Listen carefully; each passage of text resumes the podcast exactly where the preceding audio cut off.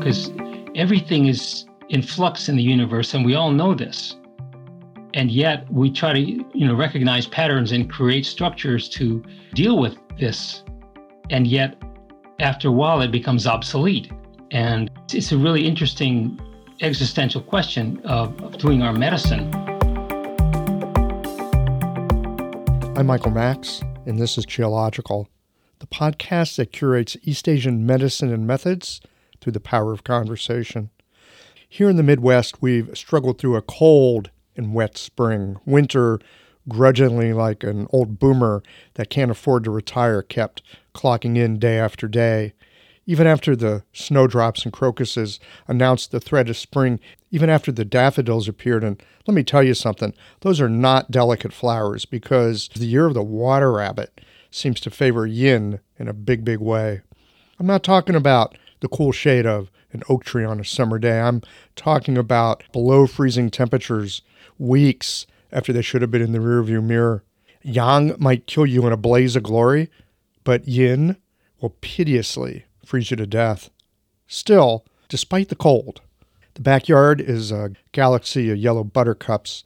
The dogwoods have been ever so slowly plumping their buds, while the Japanese maple just outside the clinic door has been hoarding its spring leaves. Then, with yesterday's sunshine and warm spring wind, its tightly closed buds surrendered into a half inch of spring shoots. It happened overnight. There was humidity in the morning air. The plum trees are suddenly full of green leaves. They'll turn purple in a couple of weeks. We have thunderstorms and birdsong. All the cats, even the one that doesn't like going outside, they all want to go outside. Overnight, the red buds, they punctuated the neighborhood with fuchsia purple bloom, the beauty and violence of spring. It's arrived, like the flow of a tide that turned and gathered momentum. The season of wood, of gather and burst, it's here. Now's the time to put yourself in front of the rising, invigorated yang, and it's an opportune moment to seize an advantage. Position yourself in a clear lane for the growth that you want to see. This is the time to sow with intention the harvest that's waiting at the other side of the cycle. Intentional focus now, like saving for retirement beginning at age 23, yeah, that'll put you on the right side of compound interest. I think that what I most love about the spring is that it reminds me of moments in my youth when it was at this time of year I remember a kind of kinship awakening with nature. It reliably comes around right about now. While nature goes through cycles of growth and decline, and as humans, we do as well. But within those cycles of expansion and contraction, a thread of experience runs through it. That experience, that seasoning, that acquiring of skill and knowledge can, in time, grow into a mastery of inquiry, which in turn leads to the kind of clinical skill that can only be honed from the attentive passing of years. In this conversation with Stephen Brown, we reflect on the work of Dr. Shudo Denmei and how uncertainty is a part of the path of practicing medicine. These conversations come to you through the generous support of our sponsors and members. All the sponsors here provide helpful products or services that you'll find beneficial in your clinical work. Worried that an EMR is too complex for you? Jane has friendly and knowledgeable support. Mayway Herbs is celebrating the 55th year of their family business. You're invited to make use of their vast library of resources. Are you concerned about the health of Mother Earth? AccuFast Needles is doing something about that. You can too. And later in the show, Ancestral Sturman offers up a sinew treatment, and the folks at Blue Poppy have something special to share as well. Do be sure to visit the sponsors page on the Qiological website to take advantage of all the special offers our terrific sponsors have for listeners of the podcast. Hi, folks. I'm Yvonne Lau, president of Mayway Herbs. Our family business turns 55 this year, and we wouldn't have gotten this far without the love and support of our community. We're truly grateful and promise you that we'll continue to work hard to support you and your practice. Please visit Mayway.com to find the perfect Flower brand formula or formulate your own in our dispensary. Our site also has lots of articles, videos, and herbal recipes for you to explore. And tune into our podcast, Chinese Medicine Matters, for insightful discussions on all things TCM. Learn about treatment strategies and powerful herbal remedies. As we welcome the month of May, our focus is on women's health. Our newsletter articles and podcast episodes this month will highlight different aspects and unique challenges women face, so subscribe or tune in. And if you're a practitioner, get a discount on our women's health formulas this month. Just visit Mayway.com. This season and every season, trust Mayway Herbs for your health and wellness needs, and thank you for supporting Real Chinese Medicine. I love how technology can help to automate my office, and I want to share with you my favorite tool for doing so, Jane. Jane is a clinic management software in EMR with a human touch. Whether you're switching your software or going paperless for the first time, the Jane team knows that the onboarding process can feel a little overwhelming. That's why with Jane, you don't just get software, you get a whole team. Included in every Jane subscription is their award winning customer support available by phone, email, and chat whenever you need it, even Saturdays. You can also book a free account setup consultation to review your account and ensure you feel confident about going live. If you're interested in making the switch to Jane, head to jane.app slash switch to book a one-on-one demo with a member of their support team. And be sure to mention the code QIOLOGICAL at the time of sign up for a one-month grace period on your new Jane account. I don't know about you, but sometimes I take a step back and marvel at my acupuncture needles. I mean, they're the world's simplest medical tool a sharpened wire and a handle. That's it. And with this simple tool, hundreds of health conditions can be resolved. I love it. What I didn't love was the amount of packaging waste I generated at the end of the day. But that has now changed too. Ever since I switched to AccuFast earth friendly needles, I reduced my packaging waste by 90%. Not only are they a great needle, but the folks at AccuFast plant a tree for every two boxes of needles I use in the clinic. By switching to AccuFast needles, you'll be helping patients, planting trees, and joining a community of practitioners changing the world. Like our simple needle, being a part of the solution, it's simple too.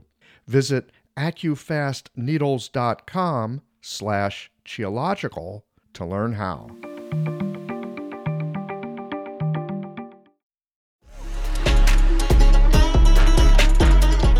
Welcome to Qiological Shop Talk. In this podcast, we bring you roughly 12 to 15 minutes of practical clinical methods, perspectives, and advice that has its work boots on. In the next few minutes, you'll get a clinical gem of practical material that you can begin to investigate the next time that you walk into clinic. Additionally, visit the show notes page for supporting materials from this week's guest on Shop Talk. All right, roll up your sleeves Let's get to work.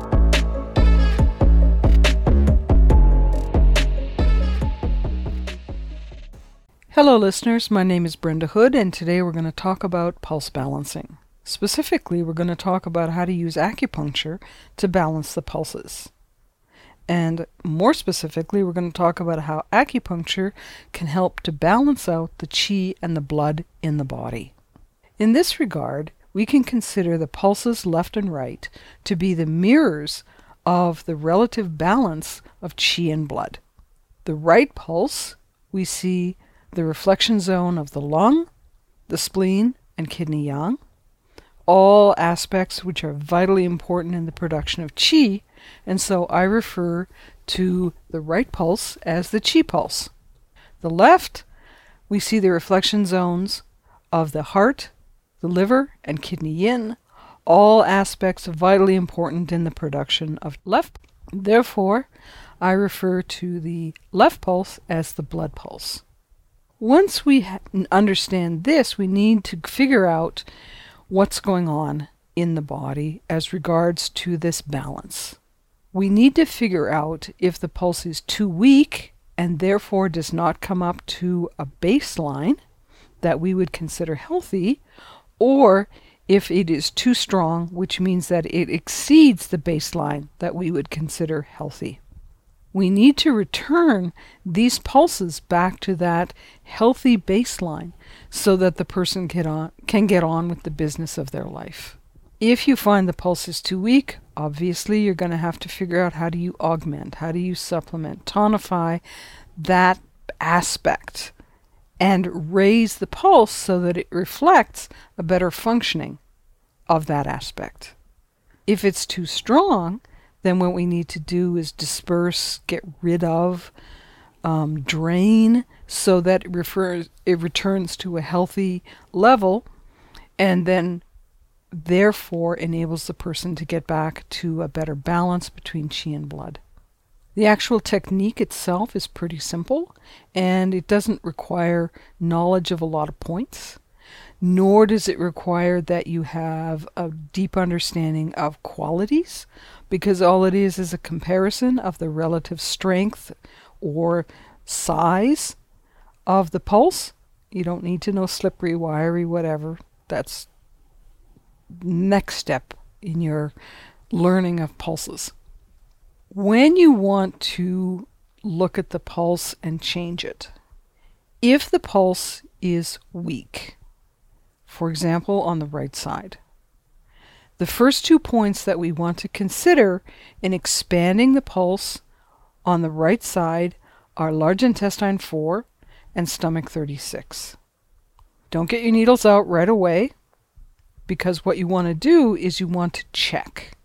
You need to test. So hold the right pulse and then take your finger and use acupressure to press on large intestine 4 and see if it enables the pulse to expand and get stronger. Do the same for stomach 36. And if you find that these two points help that pulse to expand, you can needle these points, and I usually needle them bilaterally. If you find only one of these points is useful, then I don't usually needle the one that wasn't useful. So I only needle the one that seemed to get the change that I was after. In some patients, you'll find that these points are not immediately effective, and when you hold the pulse and hold the point, you should find a change in the pulse almost immediately. But if you don't find that, a point that you can consider adding is put your finger on Ren 6, also known as the Sea of Qi, and see if that helps. Sometimes you need to hold your finger on Ren 4. And then if they help, that's when you consider needling. If you find that this does not work, the next points to consider are Sea of Qi points, and you can consider needling or checking stomach 9, Ren 17, Du 15, and or Du 14. What happens if the left pulse is too weak? On the left side, my go-to point is spleen 6. So take the left pulse, put your finger on spleen 6 and see if it strengthens the pulse. If you find that spleen 6 does not strengthen the pulse, my next go to point is spleen 10.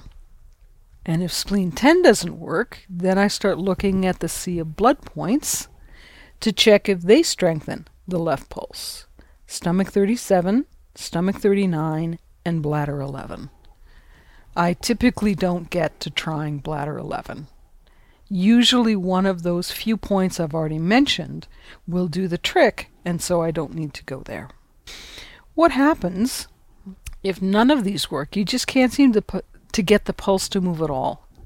Then definitely see what happens if you put a needle into Ren 4, or check to see if kidney 3, the yuan source point of the kidneys, provides enough vitality into the system to enable the pulses to move. What happens if the one side pulse is too strong? This is typically a little trickier, and for that reason, it's fortunate that it doesn't occur as often as a pulse that is too weak on one side. If you find that the right pulse, the chi pulse, is too strong, then you want to consider dispersing stomach 43 and or stomach 44. If they don't work, consider whether or not you need to disperse Sanjiao 5. If the left pulse is too strong, then consider dispersing liver 2. And if that's not enough, consider whether or not you need to disperse gallbladder 41. This pulse balancing system is pretty simple. Very few points, and it's just an overall balance of the system. You can do this at the start of a treatment and then move on from there. Or, and this is especially true for beginners, you can use this as your only treatment for this patient at this time. If you have a particularly difficult to diagnose patient, sometimes doing this protocol can help to reveal a deeper imbalance that this chi blood imbalance has masked. And so there's nothing preventing you from doing this treatment and then moving on once the pulses are balanced to trying something else. When I do acupuncture in clinic, I find that it is extremely useful to hold the pulse and check points. Not just for pulse balancing, but for anything. Once you move on to finding um, the qualities of the pulse, you can use this method to determine whether or not the point that you intend to use is going to change that pulse quality. That is more difficult and requires more clinical experience. And so I'm hoping that you find that this simple pulse balancing technique is useful for you in the clinic. Thank you for listening. And if you're interested in more, please send me an email at hoodcmcourses at gmail.com. I'm wishing you all the best in your clinic and hoping that you have a good day.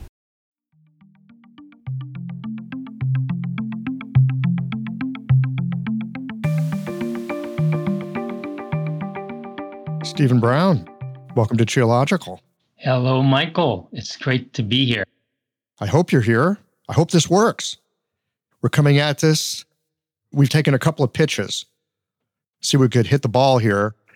We've had a few tech issues. There's like, for some reason, there's some real randomness between St. Louis, Missouri and Bainbridge Island. Yes, a great deal of uncertainty. And uh, our profession is very good at dealing with uncertainty. It's a mixture of, you know, probability, potentiality. It's good stuff. Okay, that's kind of funny. Our profession is good at dealing with uncertainty. I think you're right. I, I would say our medicine is good at dealing with uncertainty. It's part of the mix, it's part of the soup. Our profession, us as human beings, I'm not so sure that we're great at uncertainty. I agree. There's always a great deal of resistance to, yeah, randomness. And uh, whenever we become a profession, we're trying to control you know, there is a move to create a structure that holds up against randomness. But as with technology, it's constantly changing. So we just constantly need to change our game. And it's kind of difficult. And we've experienced that because ours is a traditional medicine. We always have to deal with, hmm, how to upgrade this format and still hold on to something essential of the past. So it's always this balancing act. I find it fascinating, and this keeps me in the game. Hmm. Now, it said something about we use structures to kind of fend off randomness. And uh, that really lands for me. You know, I find myself, certainly in my clinical work, I'm looking for a diagnosis, I'm looking for a theory. I'm, I gave up on protocols a while ago, but maybe methods would be a better way to say it. You know, something that's reliable in a moment of, oh my gosh, what am I actually looking at with this person? And I mean, that uncertainty thing is like a constant companion. And it's tricky, at least for me, it's been, well, I would say a deep part of the practice to somehow get friendly with it because uncertainty is not going away. I can tell you that for sure. Yes. And, you know, we've really started off the conversation on a very central topic that is consistently ignored in the so called profession and within education as well. And I wish I would have been pointed to this. It's like the eye of the storm, it doesn't exist, but it's sort of in the middle of everything else that is our medicine, is how to deal with this uncertainty or unexpected change because everything is in flux in the universe and we all know this. And yet we try to you know recognize patterns and create structures to deal with this. And yet after a while it becomes obsolete. And um, it's it's a really interesting existential question of, of doing our medicine of how to keep what's essential to the healing process and to disregard or dispose of things that are no longer necessary or even harmful to what we're doing. And uh, because it's not vetted in the way science is, it's more um, experiential and then it's written down, but it's not the format for deciding what's a good structure still and what's still an unstable structure or a useless structure now. It's up to you to vet it. In other words, there's no reliable institution or group that is doing this for us. So each practitioner has to enter that arena. But you know, I think fundamentally different between the allopathic medicine and our medicine is the assumption that we don't know. And we're dealing a lot in our medicine, East Asian medicine, in, in uncertainties or unknowables as if they we could address them. Whereas in Western medicine, what is unknowable or unmeasurable is not regarded.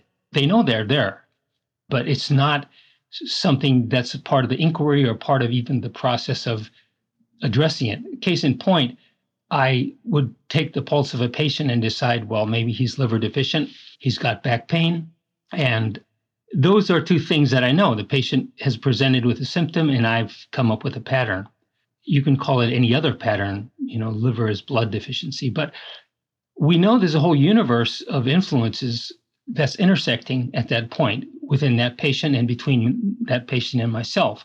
And when I treat them, I don't limit myself to, you know, harmonizing their liver, say, or eliminating their back pain, which would be a more symptomatic or a Western approach. I want their system to upregulate or to harmonize more than I could possibly understand. So if I miss something, I want my treatment somehow, if not positively impacted, at least impacted in a neutral way.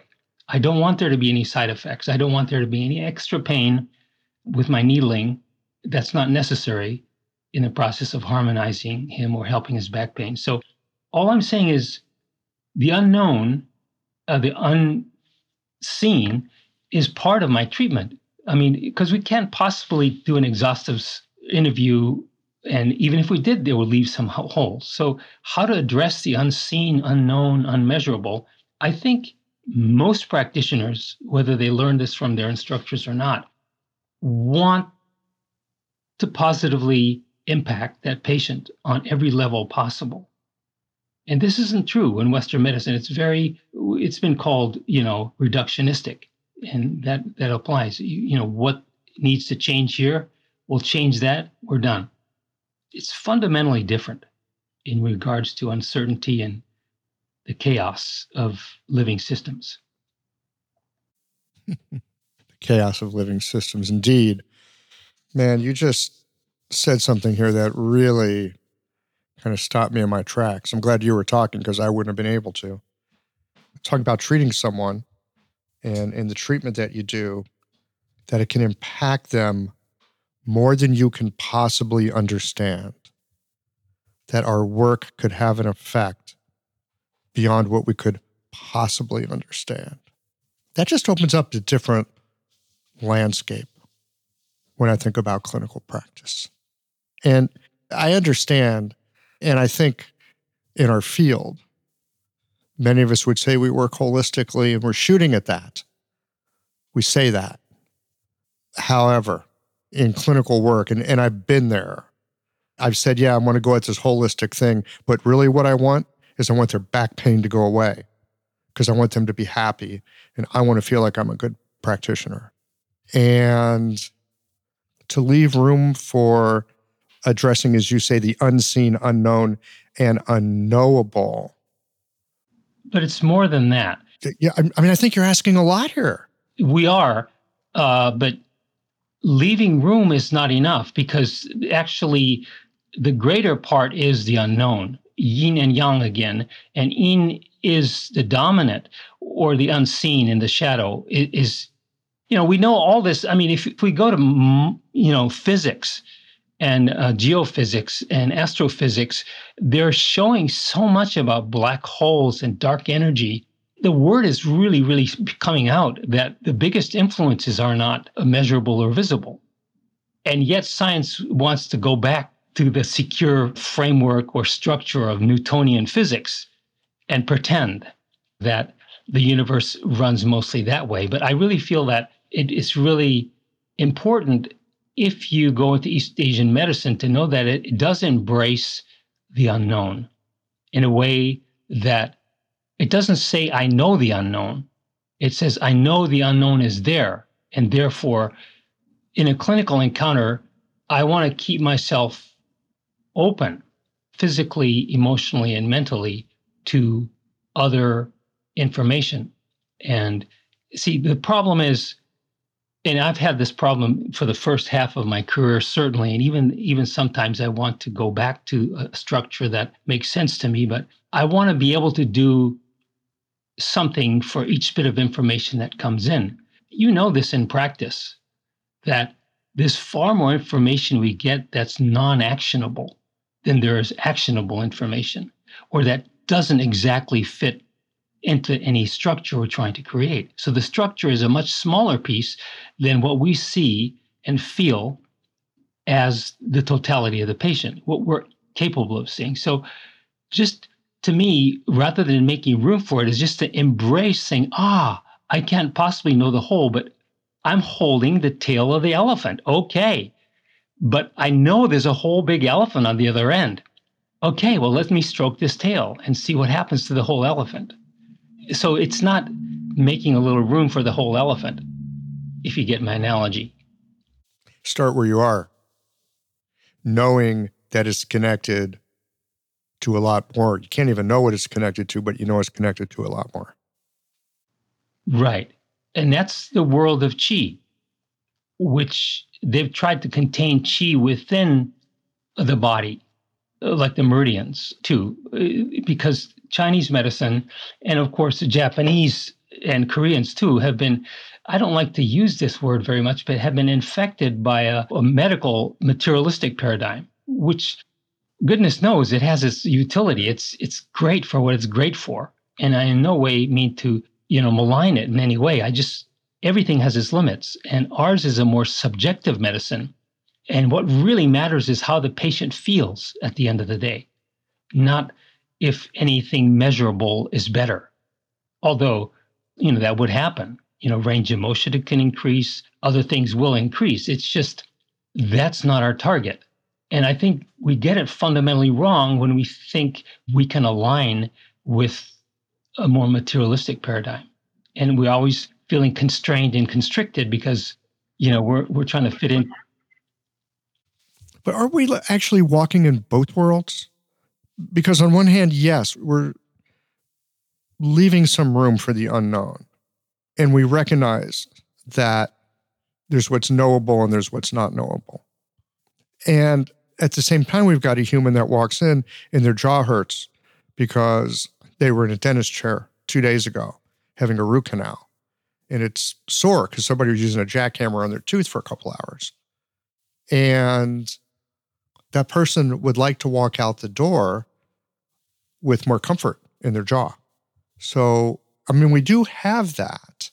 That is a subjective experience of one individual. And medicine is more aligned with, in general, measurables. And patients routinely have problems with their subjective experience being discounted in favor of what's measurable. And we don't need to go on with stories like that because it's the regular fare of our practice. Uh, patients complain about it all the time.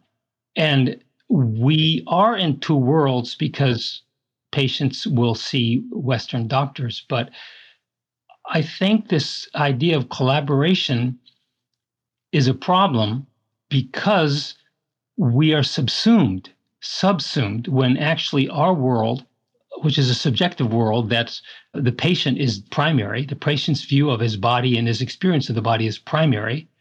And our view and experience of the patient is, is secondary or supportive. And it'll never be the same as Western medicine, which is attempt to control nature or, or to control chaos or reduce it to what's measurable and, and controllable. And uh, that's why we're here. Uh, otherwise, a profession would have no no leg to stand on because subjectivity is real and it matters to people. And yet we frame medicine and it's very effective for what it's effective for, for subjective measures of, you know, certain things besides pain has been hard. Pain has been very hard because it's so subjective. But I really feel that we shouldn't start off on the wrong foot and routinely, because we're trying to be in two worlds initially, we end up being in the Western medical mindset worldview. And most acupuncturists don't have a clue where we're coming from or where our medicine is coming from. And you, thank God for Qiological and other people, are keep pointing back to, well, wait a minute, where's the source? What are we really about? And, and that's why I really value this conversation. Well, I mean, this Chinese medicine is weird stuff, and I remember having a another guest on the podcast some time ago, Brenda Hood, and she's so funny. She was saying, "Well, you know, well, you know, actually, Chinese medicine isn't completely rational," which I thought was very funny, partly because it's true, and partly, and this is for me, because look, those of us in the West, and for good reasons, you know, we've grown up with the Western paradigm. That's our mother tongue in terms of looking at phenomena, understanding phenomena, working with phenomena. How we learn this East Asian medicine, it's like, what the fuck? This is crazy stuff. We're looking through a whole different set of lenses and f- perceptual filters. And it's almost like magic because when you look through these, you can see things that you couldn't otherwise see you can help in ways that you could not otherwise help. But then you try to take it and like crunch it down into something that you can prove in a double blind study, and it unravels like a cheap sweater. So I think it's hard for us.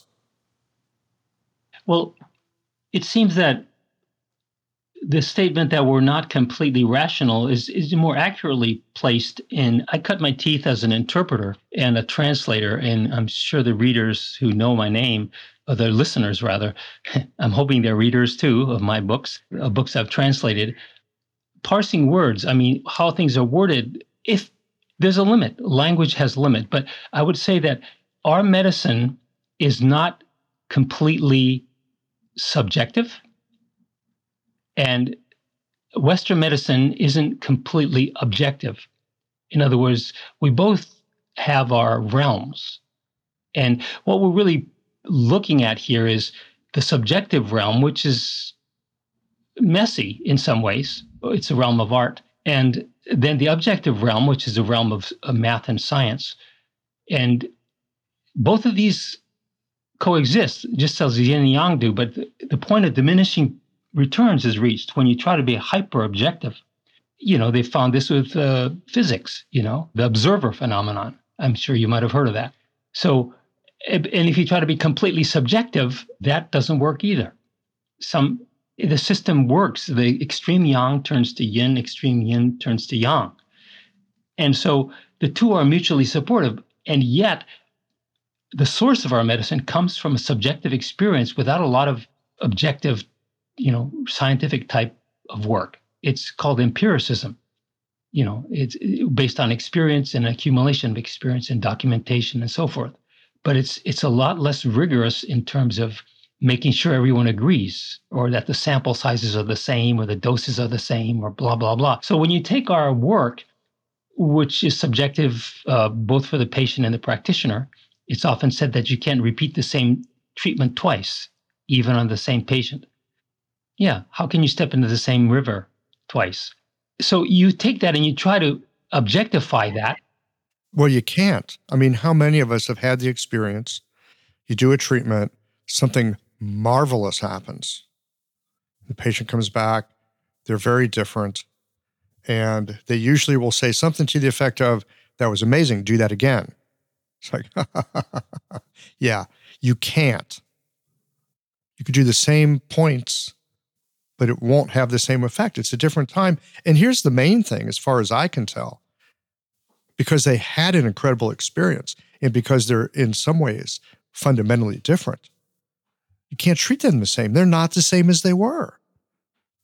Now you got to figure out where they are where are they now? What's needed now? Yeah? Yeah, and again, that you're pointing again to the difficulties of our practice in subjectivity. And if we started from there and we keep referring back to there as our home base, rather than trying to validate ourselves to patients or other people, we would be more effective in guiding the patients toward a better subjective experience of, of their bodies and their emotions. And yet we're kept pointing, and this is the thing, we're all steeped in Western thinking, which objectifies things. And things are always in flux, and things could manifest better subjectively for a person or a little worse. And when you get a little bit better, the chances of feeling even better is harder in a certain way. And we don't think about this clearly enough. But let me go back to one point you made about us wanting to um, help the patient with their symptom. That's what the patient wants. But if that's what we want, we're collapsing into the patient's view, which often is limited, of course, and it's this very, very same view that brought that symptom with it. So without a bigger framework, we can't really help them that much. If the patient says, Oh my God, this is horrible, I need to get rid of it, and you, you repeat that same line, and that's all you do, you have two people who are resisting a certain phenomenon, paying attention, a lot of attention to back pain, if that's the symptom we're looking at. And we need to be able to hold a frame that holds both possibilities. This back pain could stay the same. This back pain could get better. This back pain could get worse. But those are all equally possible. And I somehow I have to be a little bit closer to neutral, a little less invested in a positive outcome. I mean, as a possibility, not of course we want the patient to thrive, but we just can't be in resistance. Yeah, it, it doesn't work to collapse into the patient's because if there's that's a chi stagnation if you want to think about it. It's a potential stagnation. If I think, oh shit, if I don't get him better, that means I'm not I'm no good. That's you know, and we all do it. But we have to latch on to something better. And therefore we have skills like it's part of the tacit agreement of medicine in the West and thus the the great disappointment, um, you know, and uh, it's a shame because Western medicine is so good, but we put all of our hopes, subjective and objective. It's almost you're expecting them to be God, and then of course they fail to do so, and there's a lot of anger and uh, even uh, legal problems. Yeah, we expect too much of of that and too little of ourselves like uh, you know it, it's almost as if we have this wonderful technology that we're using but I don't want to learn anything more about computers. I just want it to completely do everything for me. And it's irresponsible.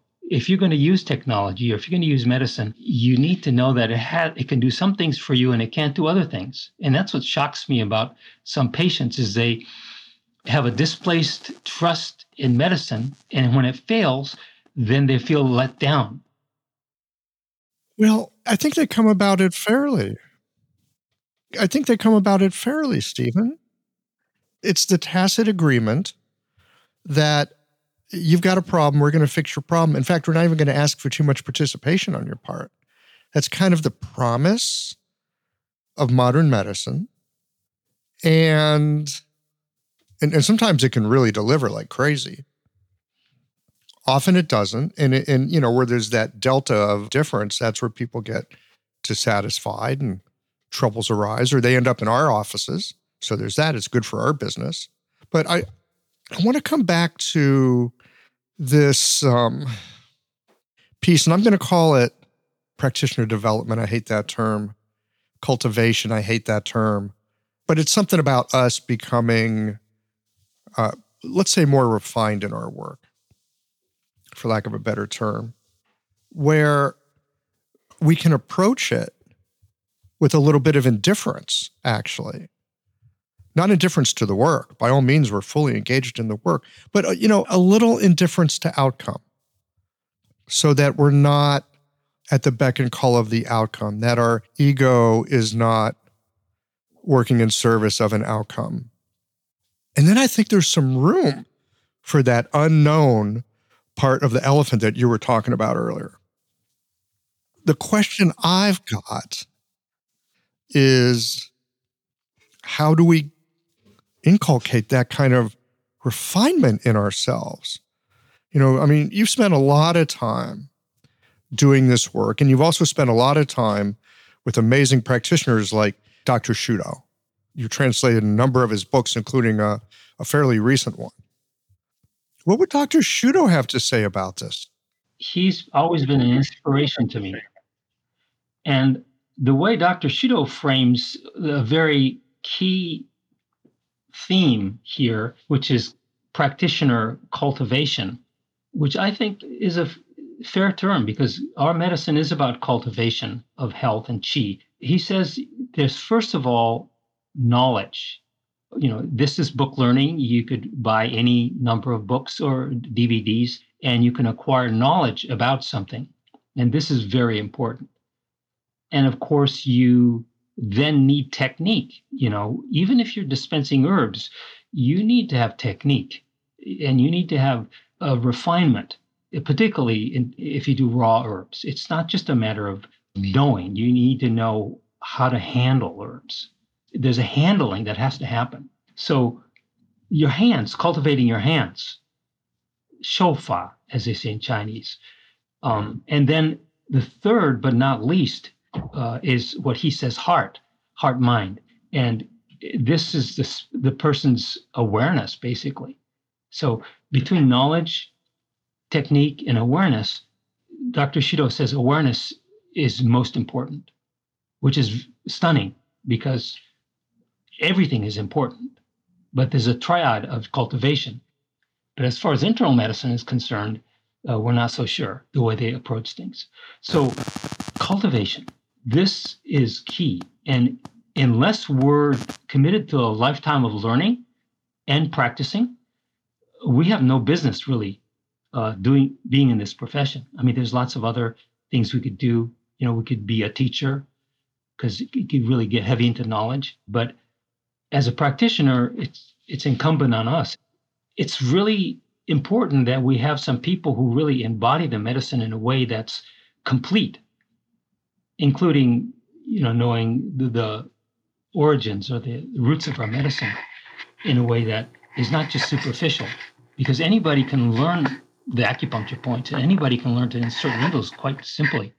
And there's quite a bit of outcry among the acupuncture profession about dry needling technique where the physical therapists are starting to use uh, trigger point therapy. That's a whole nother conversation but that's not really East Asian medicine. it's a, a fragment. It's it's part of it, and it's. I'm not saying it's wrong or anything, but I will say that it it's again it's stuck in a, a more objective paradigm and um, symptom management paradigm rather than a harmonizing paradigm, which again is not wrong. It's just not for me. And I think the public needs to see that we're aiming squarely for their heart mind and balance, not just their back pain going away. Because sometimes we know, I mean, sometimes it's the wrong work. You know, it's it's beyond needles. And until we're able to at least point to it and talk about it, and we don't need to be, you know, shrinks or anything like that. We can just be ourselves and talk about how they're a whole person and how their back fits into the picture of their life and then guide them towards harmonizing or at least Hello everyone, Ann Cecil Sturman here. A working knowledge of the eight extraordinary channels from the unbroken oral tradition of acupuncture is valuable beyond words. The power of these channels is tremendous if the practitioner has well integrated diagnostic, theoretical, and practical skill. You'll be familiar with Dumai, the governor channel, or the Sea of Yang, the primal reservoir of Yang, which ultimately finances all movement and growth. But this channel also governs the ability to self determine. The psycho emotional presentation of your patients can be matched to a classical activation of this channel, clearing impedance in the free flow of Yang Qi to body, mind, and spirit. I'd like to share with you the marvelous potency of the Du channel in a full length live treatment video from the seminar I taught last year in Melbourne, Australia. It's at anncecilsturman.com forward slash sinews 2024. Click on the Jump to Free Teaching button or see the link on my Instagram page at Ann Cecil Sturman. Thanks, Michael. Back to you. Okay, I've got a super troublesome question. Something I struggle with as well. So that's why I'm asking it.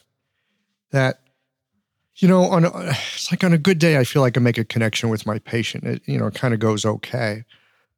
You know, but Stephen, there are those times where I'm not really getting any worthwhile progress.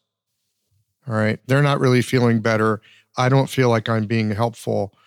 You know, I could do some psychobabble, like holistic, this, that, and the other thing as kind of an excuse. And I know I can do it because I've done it. I hate to admit it, but I've done it. It's kind of like, well, I'm going to talk me and them into, right? So you know exactly what I'm talking about. Now, the reason I bring it up is because this is, you know, this is a little bit the dangerous side of subjectivity. This is the dangerous side of air quotes holism that we, you know, we kind of believe our own bullshit. Now, I just want to stick a pin in that for a second because the other side of it is sometimes you'll really be connected to somebody. You'll say something in clinic. It seems completely innocuous to you. They hear it, their eyes get big as saucers, and their world is different. And things actually start to get better after that point. You didn't even put a needle in. Something just happen. So that can also happen as well. So we got those two sides. Something amazing happens just because of words, and then something gets even more stagnated because of our words. Right. It's the ego. In other words, if I'm in there thinking I can say something wise or smart and enlighten them, uh, that's exactly the energy and the kind of thing that creates a blockage could be. Like you said if you offhandedly said something or it's just part of your routine uh, what you tell patients about how things work and how things are and it just happens to land you know? It's more those uh, unintentional ones that seem to work. So again not trying to use words as a psychotherapist might but not trying to uh, harmonize them with words, but just um, doing my practice and having the the guts to just stomach my sense of inadequacy. I mean, vis a vis, you know, I've been treating this patient uh, five, six, seven times, and they're not happy with the results, and neither am I. And I feel frustrated. And um, can I still be there with them and continue with my routine? Because, you know, I tell patients this right away is that it's like a, I'm a stepping stone to perhaps another practitioner. Maybe it's my technique, maybe it's my knowledge, but I'm insufficient for them. And I don't see that as a negative, like, oh, you know, another failure, another failure, another failure, bingo. It's sort of like relationships. I mean, I don't know, some people have had serial marriages or relationships, but I think each relationship you learn something. And then the next relationship, it's been true for me, I'm better for that next person. And I sort of see that in, you know, aside from malpractice or, you know, people who are um, incompetent, because there are situations where a person is definitely not for you, and that's fine. But in general, if you do your best and they do their best to hang in there, and then then you reach a point where okay, it looks like you know looking for something different. I don't see that as a failure. I see that as a kind of part of the search, and um, it helps me because I take these cases of people who've abruptly ended their treatment, and I've thought, oh, that's been a waste for me, a waste for them. I didn't figure out if they got better, you know. But now I've I've turned it around to say, no, no, no, no. I learned something. I learned to hold that uncertainty and uh, not getting better. And it's really interesting because Dr. Shudo has been the greatest, I don't know, inspiration in this end. And it took me a long time to realize this, but the, the, really great practitioners, the ones who are famous and see a lot of patients, they don't get such good results as I thought at first what they have is that ability to hang in there and not blame the patient, but their ability to continue trying. I mean, he sees patients sometimes for a year before they even start getting better. But somehow the patient believes that he can manage to do that. How long can you hang in there with the uncertainty? And I am I'm afraid uh, until more recently would throw in the towel before the patient. And that's not good we both have to say, you know what? We both given it a fair shot.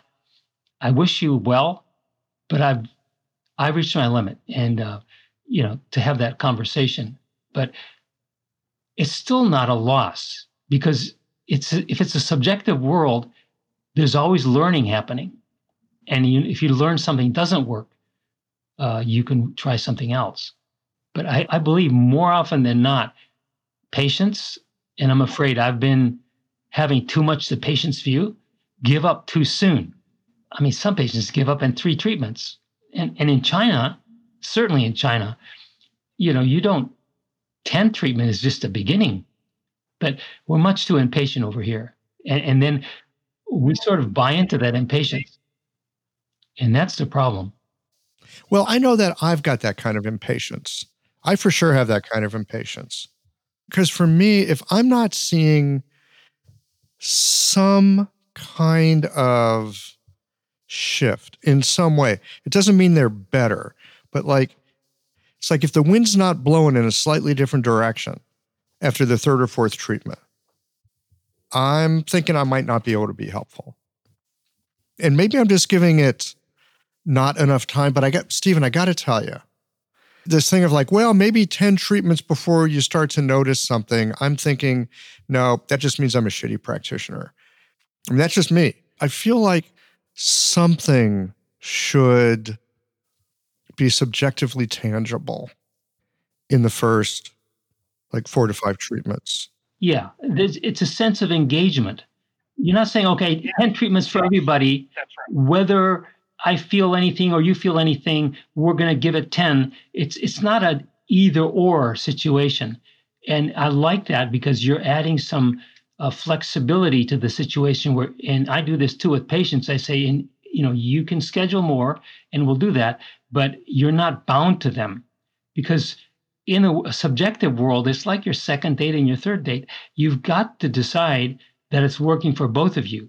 And to say that we're going to have 10 dates or 10 treatments every time, even though I think we're, you know, in the West, we're a little squeamish about subjectivity and even using such an analogy seems like oh it's we're talking about medicine here. It, must be more cut and dried and it must be more you know non-emotional. But it's interesting that in japan the term chi is equated more closely to emotions than anything else. If you told a japanese my chi feels bad they're equated directly to your having so emotionality and subjectivity are just almost synonymous. But we're a little squeamish about that in a professional clinical setting. And I'm not talking about love or any kind of strange attachment. That's beside the point. But I'm talking about it is very much like attracts like. Dr. Shudo says that. He says, you know, people who I get along with stick around, and people who I don't get along with tend to leave. And it's interesting because he doesn't ask people to come back. He always lets his dates, his patients want to reschedule. I think that's true. But some people, for business reasons or other reasons, have, have set up a model, a structure that frames it in a way that's sometimes inflexible and, and doesn't fit the situation. And I so I I really like how you want to feel your way into it. And if you feel good about going for 10, you would. But somewhere you feel like, mm I think this patient, you know, for identifiable or vague reasons, it just doesn't feel like a fit. I think it's right to uh, help them move on to their next experience. But I really am glad you're doing this conversation because we really don't talk enough about this. Well, here's another piece. Well, I don't know. I mean, you you've been more in schools than I have, so uh, you know, I don't I don't know what goes into the training of new practitioners. But I can tell you from clinical experience and what my clinic has taught me sometimes I'll get to that point where it's like, you know, I don't think I'm going to be able to help you. You know, and I'll have that conversation. I'll be very straightforward with it. It's like, look, I'm not trying to get rid of you and I'm not trying to tell you to go away, but I, am just concerned I might not be help that helpful for you. And I've had patients say, yeah, you know, I, I think you're right. And I've had other patients say, you know, I want to go a little further down the road. I know we haven't reached an endpoint. Like I think there's more to do here, but you seem to have some kind of handle on looking at things in a way that I think might be helpful. So, like, could I schedule a few more? You know, it's like, yeah, sure. And then like, let's check in in three more treatments and see where you're at. I find people, at least the people that, that tend to see me, they like that. They like that I know that I'm looking out for them, that I'm trying to take care of them, and that I care for them and I want them to go away as soon as they can, as well as they can. Exactly. So your clinical practice is squarely in the subjective realm of therapy or treatments as a learning process. And we're learning, our body mind is learning with that practitioner. And at a certain point, you reach uh, where that's not what you want to learn, or you've learned as much as you want to learn, but it's something the patient selects. And uh, if, you know, I rarely turn a patient away based on that. But again, I don't think our profession frames our medicine that way enough to where patients know what they're coming into. Uh, and, and if they knew more, that how much it required of them. Well, no, but but I mean, Stephen, how could they? How could they know? Well, I don't know. Like Pacific Northwest, a lot of people have had experience with acupuncture, so there's that. But you know, I live here in Missouri. I, I saw somebody just this morning, brand new patient, and they come in and they go, "Well, you know, I don't know much about acupuncture," and I'm like, "Well, why should you?" Yeah. So you know, it's incumbent on us to inform them. Okay. So, do we inform them with a story? Do we inform them with, well, this is how it goes? Or do we inform them with the way that we are and the way that we treat and the experience that they get is what informs them? I mean, well, I would start with saying that it's about you. You know, I, I know practitioners that hand out brochures about what to expect. Right, right. And we could talk about East Asian medicine, or we could talk about uh, what acupuncture is or what we're going to do, all those things. But I think more important, we should put the spotlight on them and talk about it's about your energy. And our work is to balance and, you know, uh, increase your energy, which then heals your body. You know, this harmonizing invariably builds or cultivates energy. And that's what's doing the healing. And I'm the assistant. We're a team here. But if there's a leader in the team, actually, you're the leader and I, am the supporter. Like it's almost like a you're a coach. And uh, the coach can't actually run as fast or throw as far as you know the, the player himself. But again, you know a lot about the game. But that analogy holds because it's subjective and how far the patient's goals matter a lot.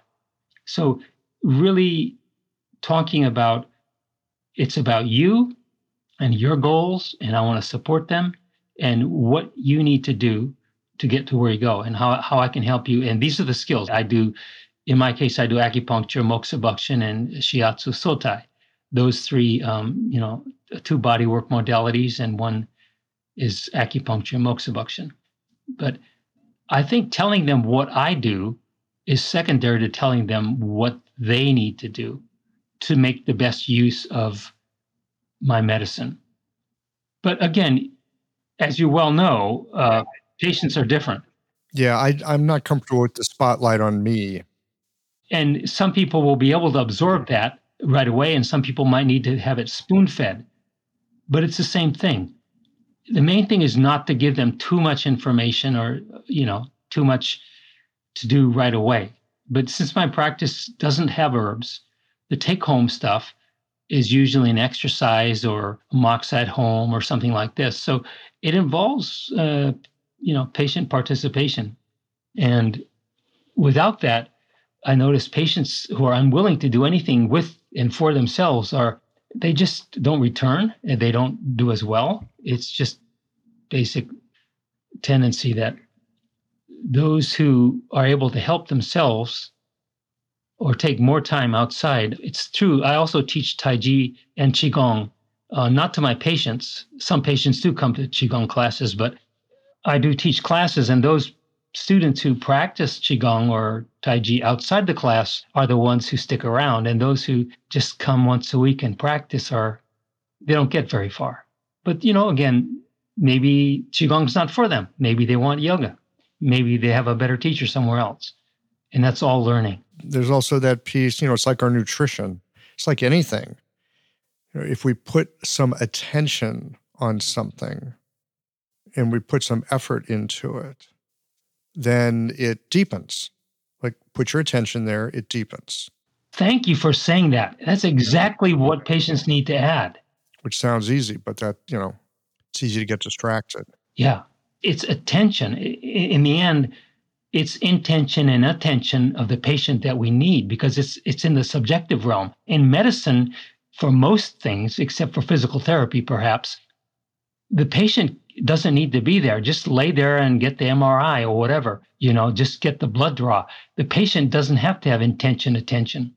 But without their intention attention, you know, in alignment with ours, our work is much, much weaker. And we could, you know, both of us could come up with dozens of examples of patients who've who had that or didn't have that.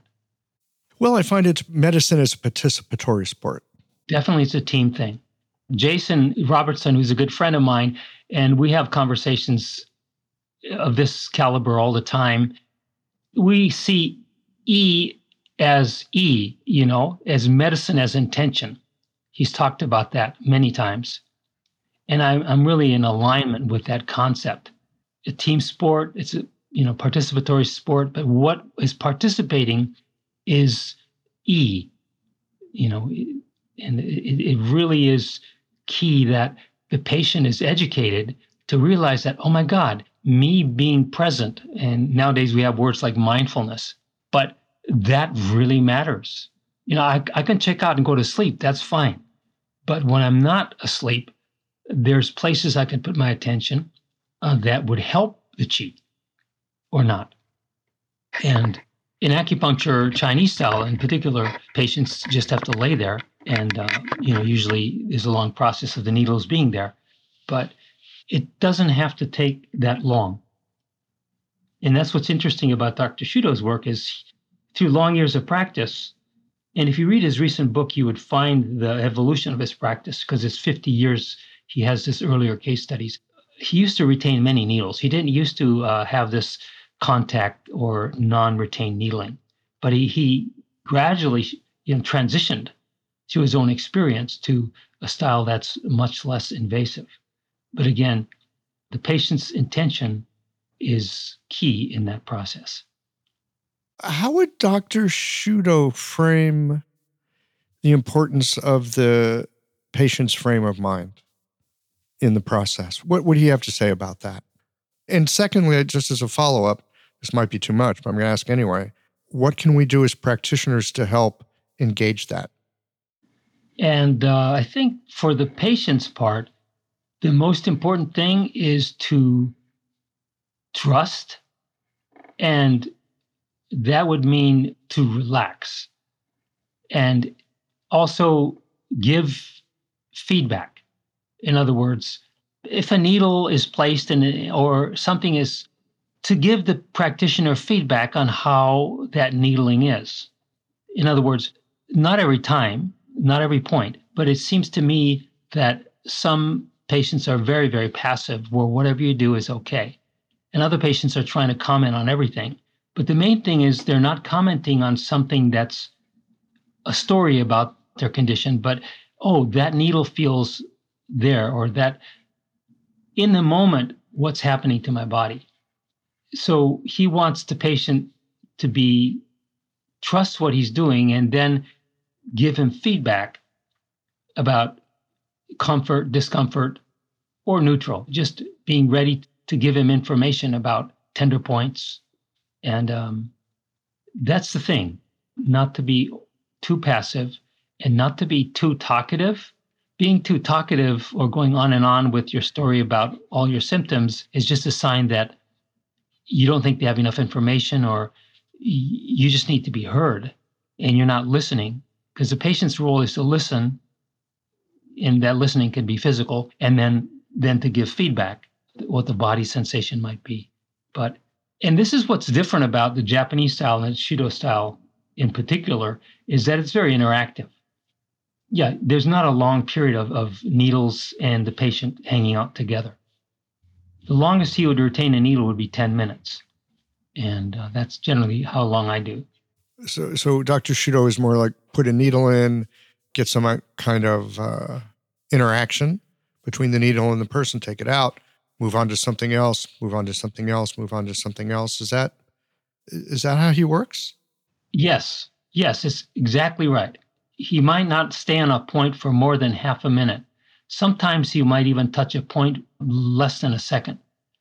And that's because his standard for having connected to a point and having reached his effect is based on what he calls the arrival of chi. Acupuncturists have heard about da chi, uh, which is the sensation that the patient feels. And this is where the patient would feed back to Dr. Shudo or to me, saying, Oh, I feel that. And of course, that's very common in our profession. But he also values the arrival of chi, which is a sense of change at the point, And that could be felt within a few seconds um, and you feel like okay the point is on or the point has been engaged enough. And typically arrival of chi uh, this is just a, a, a, gross generalization but the arrival of chi is when you're trying to tonify or activate a point and the it comes in the case of when you're trying to drain or disperse a point. But the arrival of chi is something that the practitioner feels even without the patient some patients can feel it. You know, you know the sensitive patients who who feel a lot of, you know, pre-da chi, you know, the, the, the subtle chi versus uh, da chi would be very clear to the patient. So, Stephen, for you as a practitioner doing the work, when you experience the arrival of chi, what's that like for you? I feel it in my whole body. I don't feel it in the hands as much. But sometimes it starts in the hands where I'm connecting. See, the Japanese and Shudo style as well tend to hold the body of the needle as well as the handle of the needle. but that's not necessary either. But it just so happens we use Seirin needles with a plastic handle, so it helps to hold the metal part of the needle. So if you had a metal handle, one hand would be fine. But you feel a, a very soft, I'll call it a tingly sensation, but it's not a strong sensation like numbness that washes over my arms and shoulders and face and body down to my feet. It's, it's like a, a whole body sensation. And it feels relaxing. It feels good. And this is something that always mystified me. I've always wondered why Dr. Shudo could see more than 50 people a day and never be tired. And then I realized that he was borrowing or sharing chi with his patients.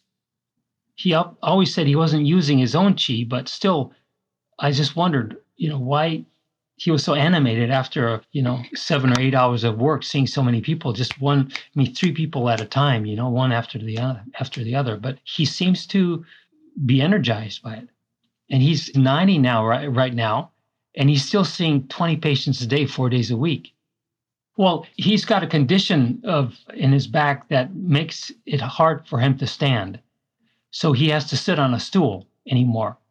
He's quite old at 90 and so even that he's actually moving chi and balancing chi in himself each time he works with the patient. In other words it's intersubjective and it, it's acupuncture at that level is it's like martial arts where it's almost miraculous when people reach a level of mastery that they can do what they do at their age. And he seems to be doing it. Even with a lot of physical pain he appears and i, I wonder why he does it because he could retire. He's got more money than he needs. And yet he keeps doing it because what? It helps his health.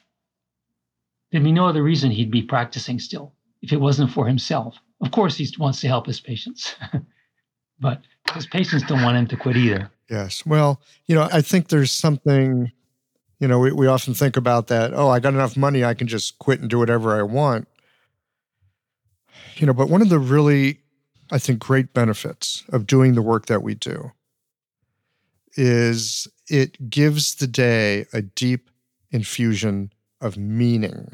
And there's something about being connected to a practice or a work or a something that brings meaning into our life, it's kind of a fountain of youth, I think. Right? I mean, meaningless lives, I mean, people take their own life when they don't have meaning in it. Yeah, I, I agree completely. And meaning is kind of a chi, it is currency, it goes between people. And it's exactly right. Dr. Shudo's work um, has shown me that acupuncture is a way, a way, as they say in Japan, a, a do, and it heightens to the level of, you know, not just cultivation but mastery, and um, there's no end, and um, it's a win-win situation. In other words, both people are learning, both people are cultivating and uh, harmonizing their chi each time they do it. And of course, this is really completely different from the Western medical idea of there's a doctor who's okay, and there's a patient who's sick, and the doctor with his knowledge and technique is making the patient better. Whereas with martial arts or Qigong or acupuncture and body work as well, actually, each person is gaining each time at different levels, but each person is gaining. And um, I think this is the dimension of our medicine that is often laid aside because there are a lot of techniques and there are a lot of a lot of knowledge to be gained. But if we drop that part, I think we lose some of the meaning because it just becomes another business and another capitalistic venture where I'm going to earn my, you know, money, which is fine. Of course we will, but there's meaning there. There's some deep meaning that connects us back to the source of our medicine as human and as life. Well, you were talking about E. Yeah, you were talking about E. And you know, one of the translations of E, like like Isa, it's meaning. Like E is meaning. E is significance. E is that which it's that which connects with meaning. You can make a case for that, I think. And at the same time, Stephen, it brings me back to something you said earlier. I wrote it down because it, it you know, it struck me. You said more than I could possibly understand. Right. So we've got everything that we bring to it and all the years of experience or not. And there's always more than we can possibly understand. You know, that uncertainty that the rest of that elephant is always there in some capacity. Yeah, but it's great because it's sort of supportively there. It's like I'm the center of the universe, and the rest of the universe is in support of me if I'm in harmony. And if I'm not in harmony, it's, it's a lot of trouble. But chaos or uncertainty or complexity is not a problem if I'm harmonized.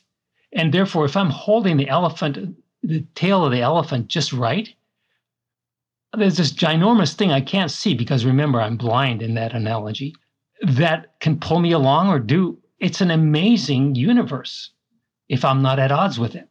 And that's our work is to find that sweet spot.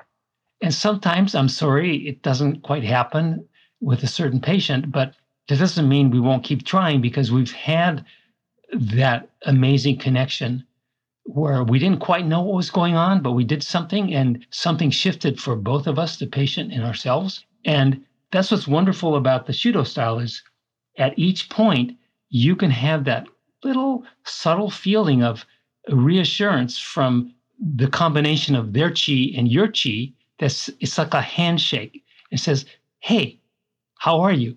Great. And there's this wonderful warm surge that goes both directions.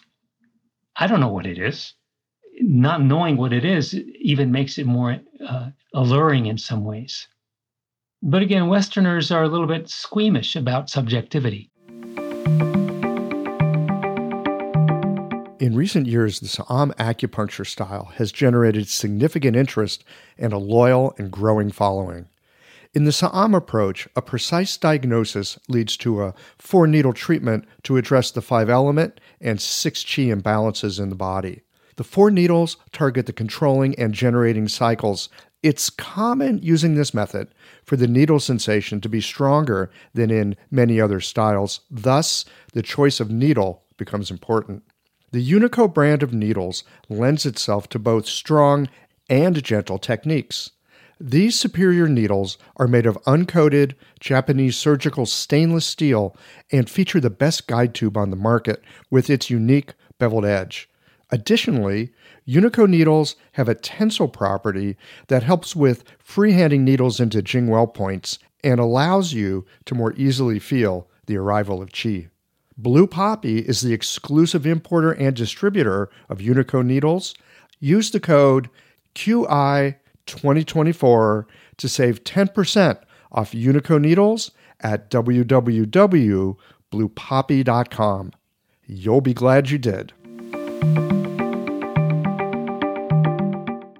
Well, my friend, it sounds well, and we're squeamish about not having data and some authority saying this is real and this is okay. You know, it's it's kind of a uh, it's something I don't know the word for being able to stand in a place with some unknowing, some capacity for kind of tracking the void, as Chip Chace used to say, and be engaged with our patients with some things that are known or perceivable and many that are not. You know, and as you said, it's an amazing universe when I'm not at odds with it so that's where practice and cultivation comes in is that if we're sloppy and just you know we can just babble on about these things but when the rubber meets the road when we meet our patients who's in pain or suffering we're pushed to a point where we have to find some way to harmonize the ground and find some harmony within ourselves to face the disharmony. So we need to practice both with patients and without patients. And that practice has a certain, you know, framework. It has to have a certain structure. and we can't just be sloppy with structure. And you know, you don't practice meridian therapy as as far as I know. You have a style that you've accumulated and, and distilled into your own. And this is uniquely Michael. Dr. Shudo said the same thing to me. He said, Stephen, you, you can try learning the Shudo style, but in the end, it's going to have to be a Brown style. It's going to have to be your subjective tool set of goods. Any martial artist has their own techniques. And unless you practice those techniques in real life situations and, and with yourself, both, Dr. Shudo is really big on self practice without patience, needling yourself, for instance, so that you your hands know what to do. You're, you're tuned and ready to heal, like a martial artist would be tuned and ready to fight. And if you don't do that, this becomes really sloppy, nonsensical stuff that uh, the other side poo poos because it is. It's just a lot of uh, new age mishmash that doesn't result in anything. But if we are paying attention, E again, and if we practice, we cultivate, we grow a subjective sense of where we need to be in terms of now I'm balanced, grounded, and this is where they're not balanced, and this is where, and we have, uh, and that's where the medicine comes in.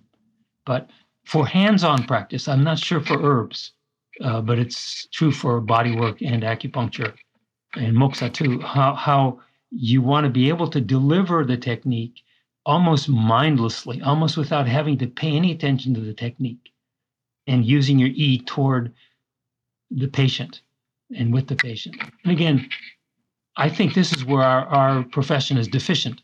We really work on CEUs and knowledge, but technique, um, not not as much. And I'm hoping most of us spend a lot of time honing our intention with meditation or other kinds of training. It could be just gardening or taking care of animals, uh, you know, the subjective realm that doesn't respond to force.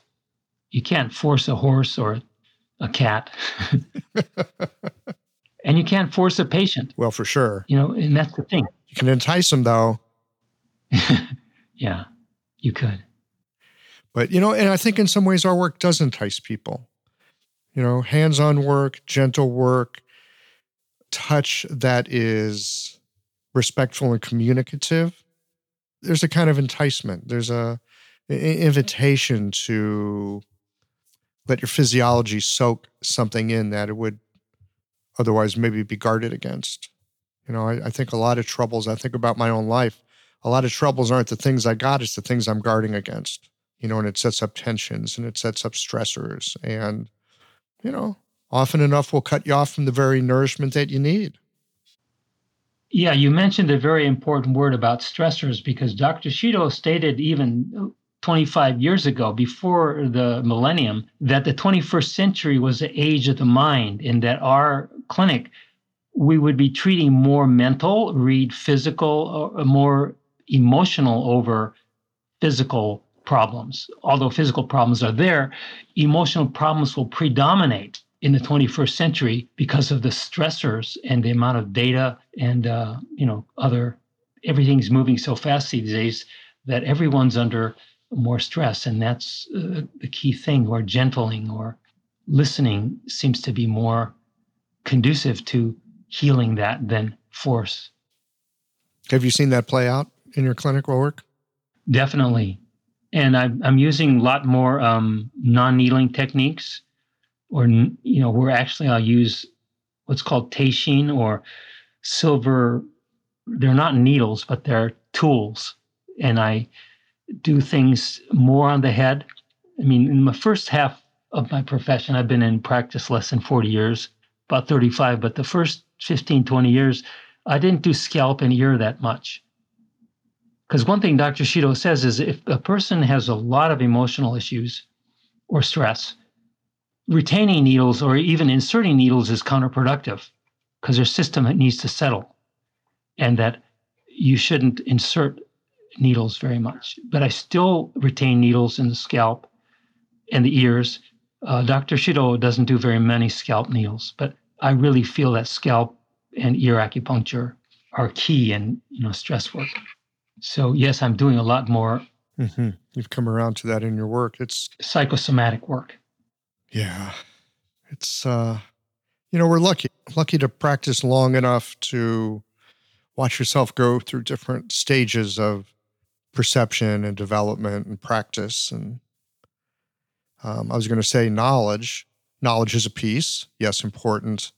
From talking to you today, my friend, I'm reminded to have a little more appreciation for what we don't know and to be a little friendly with it.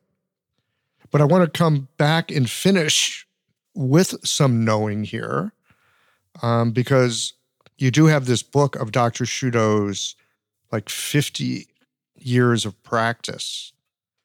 And uh, would you take just a minute or two to to share with the listeners what they would find in that thing, what they'd find in that book?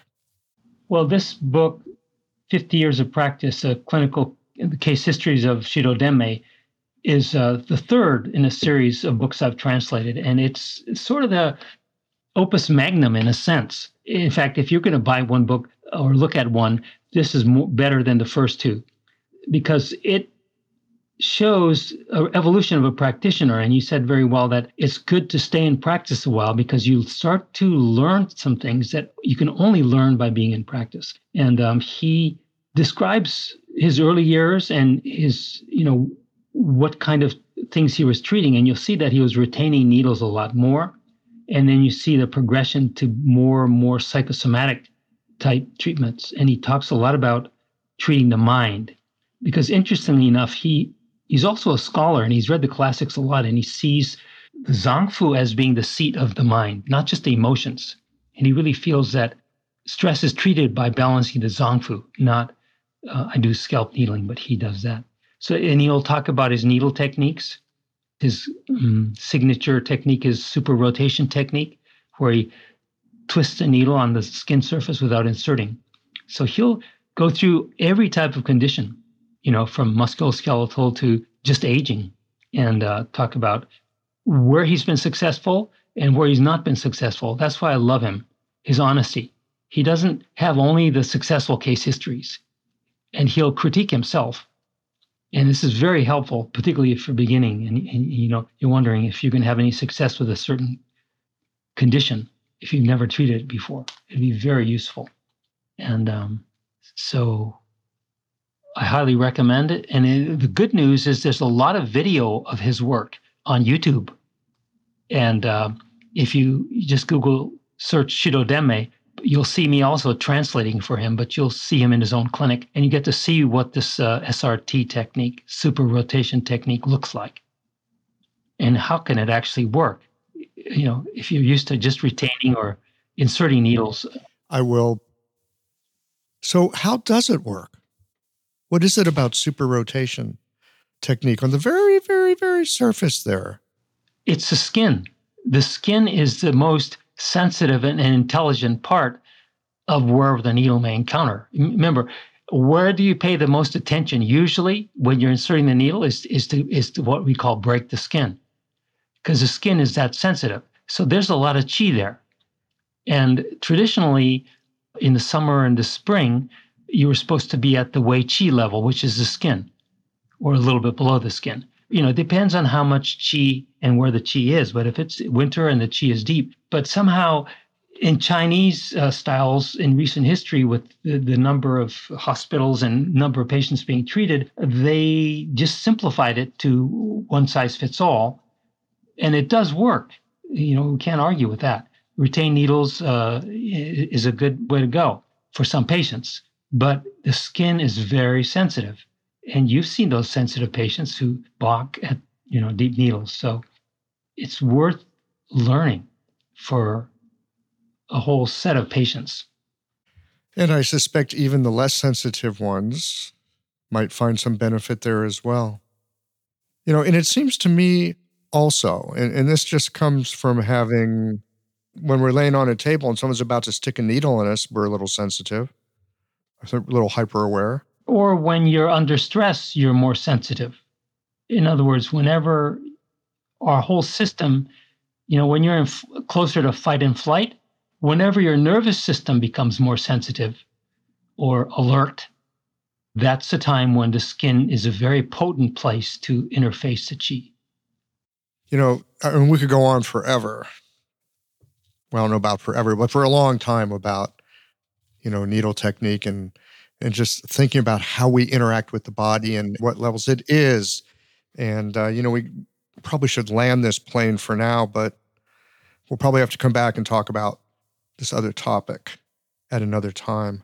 Just want to let you know I will put some of those links to Dr. Shudo's YouTube videos up on the show notes page so people have quick access to that. And then folks can go to Eastland Press to get your book, right? Yes, eastlandpress.com. Excellent. Well, Stephen Brown, it's always a delight to talk with you. Will you come back and hang out with me again at some point? We'll have another conversation about uh, needle technique. I'd love to. It'd be my pleasure. All right, my friend. Until next time, then.